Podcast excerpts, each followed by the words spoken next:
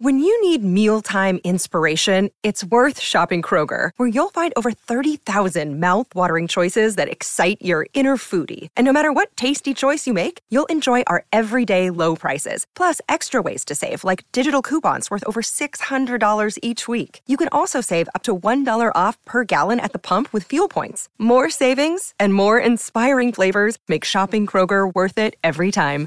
Kroger, fresh for everyone. Fuel restrictions apply. Welcome to the New Books Network.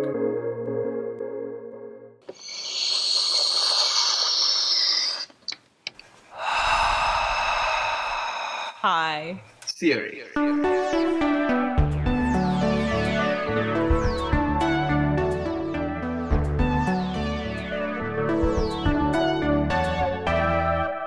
Welcome to High Theory. In this podcast, we get high on the substance of theory. I'm Kim Adams. And I'm Saronik Bosu. We are two tired academics trying to save critique from itself. High Theory Podcast is a proud member of the Humanities Podcast Network. It therefore gives us great pleasure to invite you to the 2022 Humanities Podcast Network Symposium on podcasting as knowledge sharing and creation. Like last year, we will have three days of conversations on all things podcast from October 20th to 22nd. Please visit the network website at humanitiespodnetwork.org. That's humanitiespodnetwork.org to find more details and for the link to register for this free and virtual event. Welcome to High Theory. Today we are talking about standpoint theory with Shoham Shen. Shoham, before we begin, would you mind introducing yourself to our audience? Yes, definitely. Thank you, Saronik, for having me over. My name is Shoham Shen. Uh, I'm a second year master's student at the College of Media and Communication, Texas Tech University. And uh, I'm also the newly appointed assistant course director for the public speaking course. So, yeah, I'm looking forward to it. What is stand? What the heck is standpoint theory? Right. So, um, before talking about standpoint theory, I would like to visit revisit the backdrop of it. Of course. 1960s um, and 1970s, as we know, were a very significant period in the history of the United States of America because of the civil rights movements which were happening in different parts of the country. One of the major outcomes of these movements was identity politics. Right. So, where does identity politics start from? Uh, it starts from the notion that politics, uh, it starts from the notion that the society is structured by power relations that create unequal social locations for marginalized groups or communities. As the name suggests, identity politics uh, essentially focuses on the issue of identity uh, with kind of a larger call for, as we might say, politics of recognition. So I'm talking about uh, equity, acknowledgement, and, uh, and most importantly, justice within the existing social system.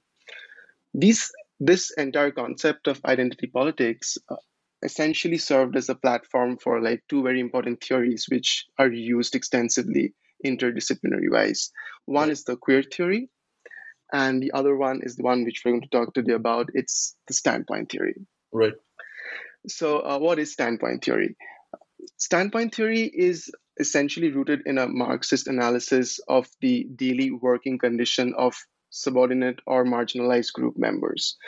Standpoint theory focuses on the lived experiences of individuals belonging to a marginalized community and how these experiences serve as the vantage point for these individuals from which they not only interact with the world but they also try to interact with themselves here it's kind of important to clarify that this is not a subjective viewpoint because if I'm thinking like that, it might promote bias. Right. Rather, I would say that it's an acknowledgement of engaging oneself within a specific field of experience. Um, right now, I feel it's very important to uh, take into consideration what one of the eminent social theorists, Patricia Hill Collins, had to say about uh, standpoint theory.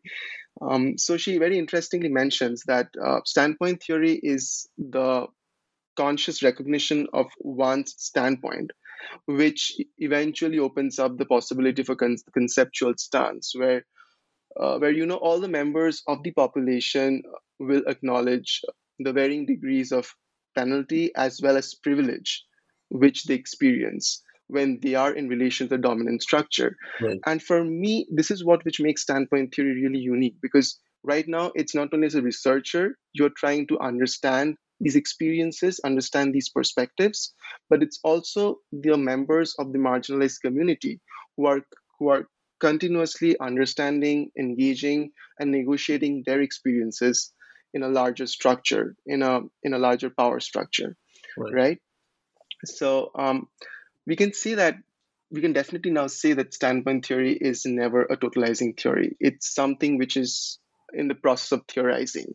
It's it's always a method of inquiry which is ongoing and which tries to understand various standpoints, take tries to take into consideration various diverse viewpoints, um, and it always kind of challenges the political environment or the social structure which we're a part of.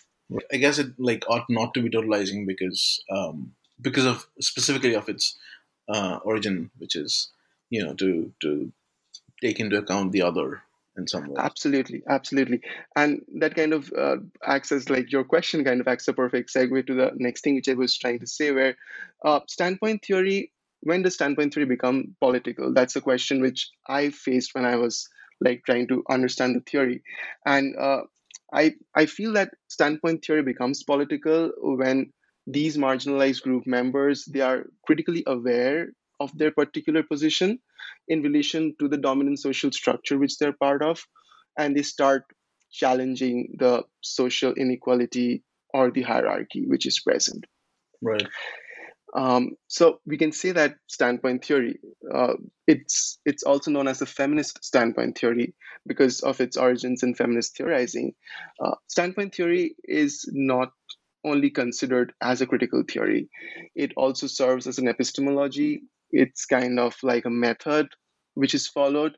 And very interestingly it also serves the purpose of you know a political strategy which kind of uh, addresses the relationship between the social location how that social location influences production of knowledge when it comes under the realm of power I see. so yeah so that is kind of like standpoint theory Right. So, you know, you mentioned method and strategy, and I had a question when you were speaking, which is, you know, what would an analysis that is based on standpoint theory look like? So, all of that kind of coalesces into my next question, which is, how do we use standpoint theory? Right. For me, the most unique part of standpoint theory is that it focuses on the concrete lived experiences of individuals rather than focusing on abstract concepts. Um, in, uh, when we are doing something with standpoint theory, it's interesting that we do not take into consideration the sample population or the participants of that sample population as, you know, just like a part of a sample. We consider them to be co researchers. So the moment we are mentioning them as co researchers, we are not only creating a sense of trust, uh, it's also building up an environment which allows them to share their experiences more easily. And it also allows us as researchers to get a very diverse, unique viewpoints about things. Right. And these unique experiences of individuals provides us with some scholarship which goes way beyond the generalization which is often formed based on you know scientific findings of a specific sample size. Standpoint theory kind of uh, allows us to ask a lot of unconventional questions. And since it allows us to ask those questions it helps us to create a form of knowledge or a structure of knowledge which again challenges the dominant form of knowledge which is essentially created by the power structure of the society so standpoint theory in a way allows us to look beyond what we consider as knowledge and take into consideration all the ideas all the experiences bind them together for a more concrete inclusive form of knowledge If you don't mind, I will push a little Yeah. bit further and ask you, Yeah. um, like, you, could you give us a sense of like the front end of the analysis? Like, what does it look up, like look on the page, let's say, or I mean, you know, could it be? You said political strategy, so maybe like, you know, how does campaign rhetoric use standpoint theory, or if you did see, you you're a media studies person.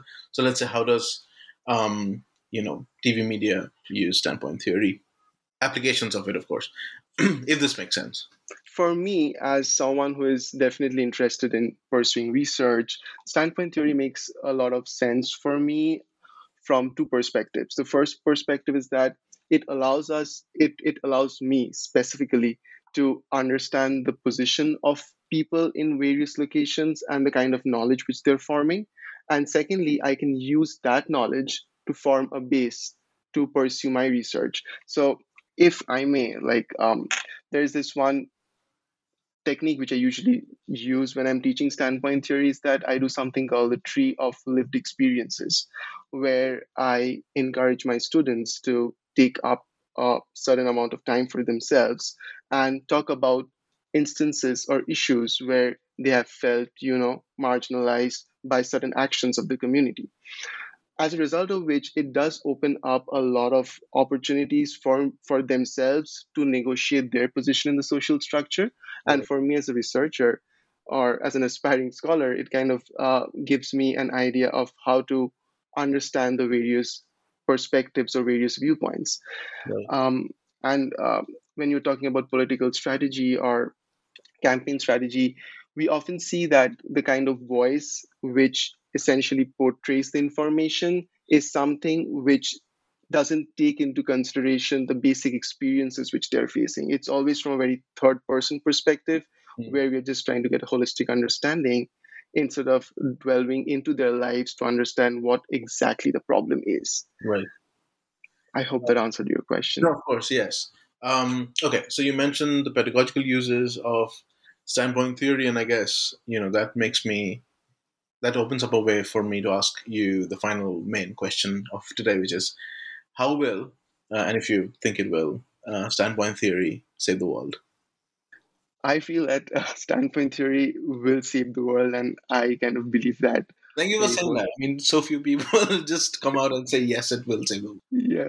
So, uh, because uh, most importantly, standpoint theory allows us to be a part of a variety of experiences, and since it allows us to be a part of a variety of experiences, it prevents us from the biggest challenge which we face as a human society right now. It's the problem of stereotyping, because uh, you know, standpoint theory not only allows us to look at a marginalized community from a very collectivistic angle, but it also allows us to look at the individualistic angle which is present in the whole collective entity. So, being an international student, all of us fall under a collective category, right? Yeah. But then each one of us coming from a different cultural background have our own individual challenges. Yeah. So, I cannot negate my challenges or I cannot negate someone else's challenges, considering that it's different from mine. So we are taking into consideration the whole challenge as well, the collective challenge, as well as delving into the finer details of it, which are unique to each and every person. And uh, since it allows us to do that, what essentially standpoint theory makes us do is that it helps us to get an outsider within perspective. So here we are trying to negotiate our everyday experiences within a dominant social structure. So we not only know how the dominant social structure works, but we also have a fair idea of how we are negating through it to, you know, to make our presence felt.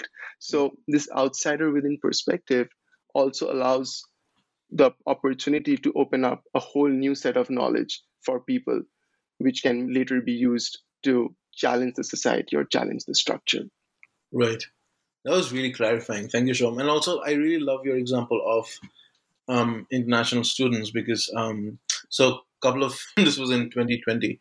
Mm-hmm. Um, I I'm part of this group called the Visionary Futures Collective, and we did like this survey of the experience of international students um, right. the first year of the pandemic, and like this is exactly what we kind of found, which is like there are broad sweeping commonalities and absolutely international student experiences but then there are like very um, you know very important differences like you know there are so like the whole visa situation varies so much and it, it right right it, it, completely changes the way like you might be facing the same thing mm-hmm. where you are studying but what you're facing back home changes your entire perspective from Absolutely. the next international student Absolutely. So this I like I feel that standpoint theory doesn't allow us to like put a put a blanket on everything else and you know doesn't allow us to break it into one single category. Right. It's a category which has a lot of subcategories, and it's important right now for us to identify those subcategories, especially when we're living at a time where social media is a tandem and we are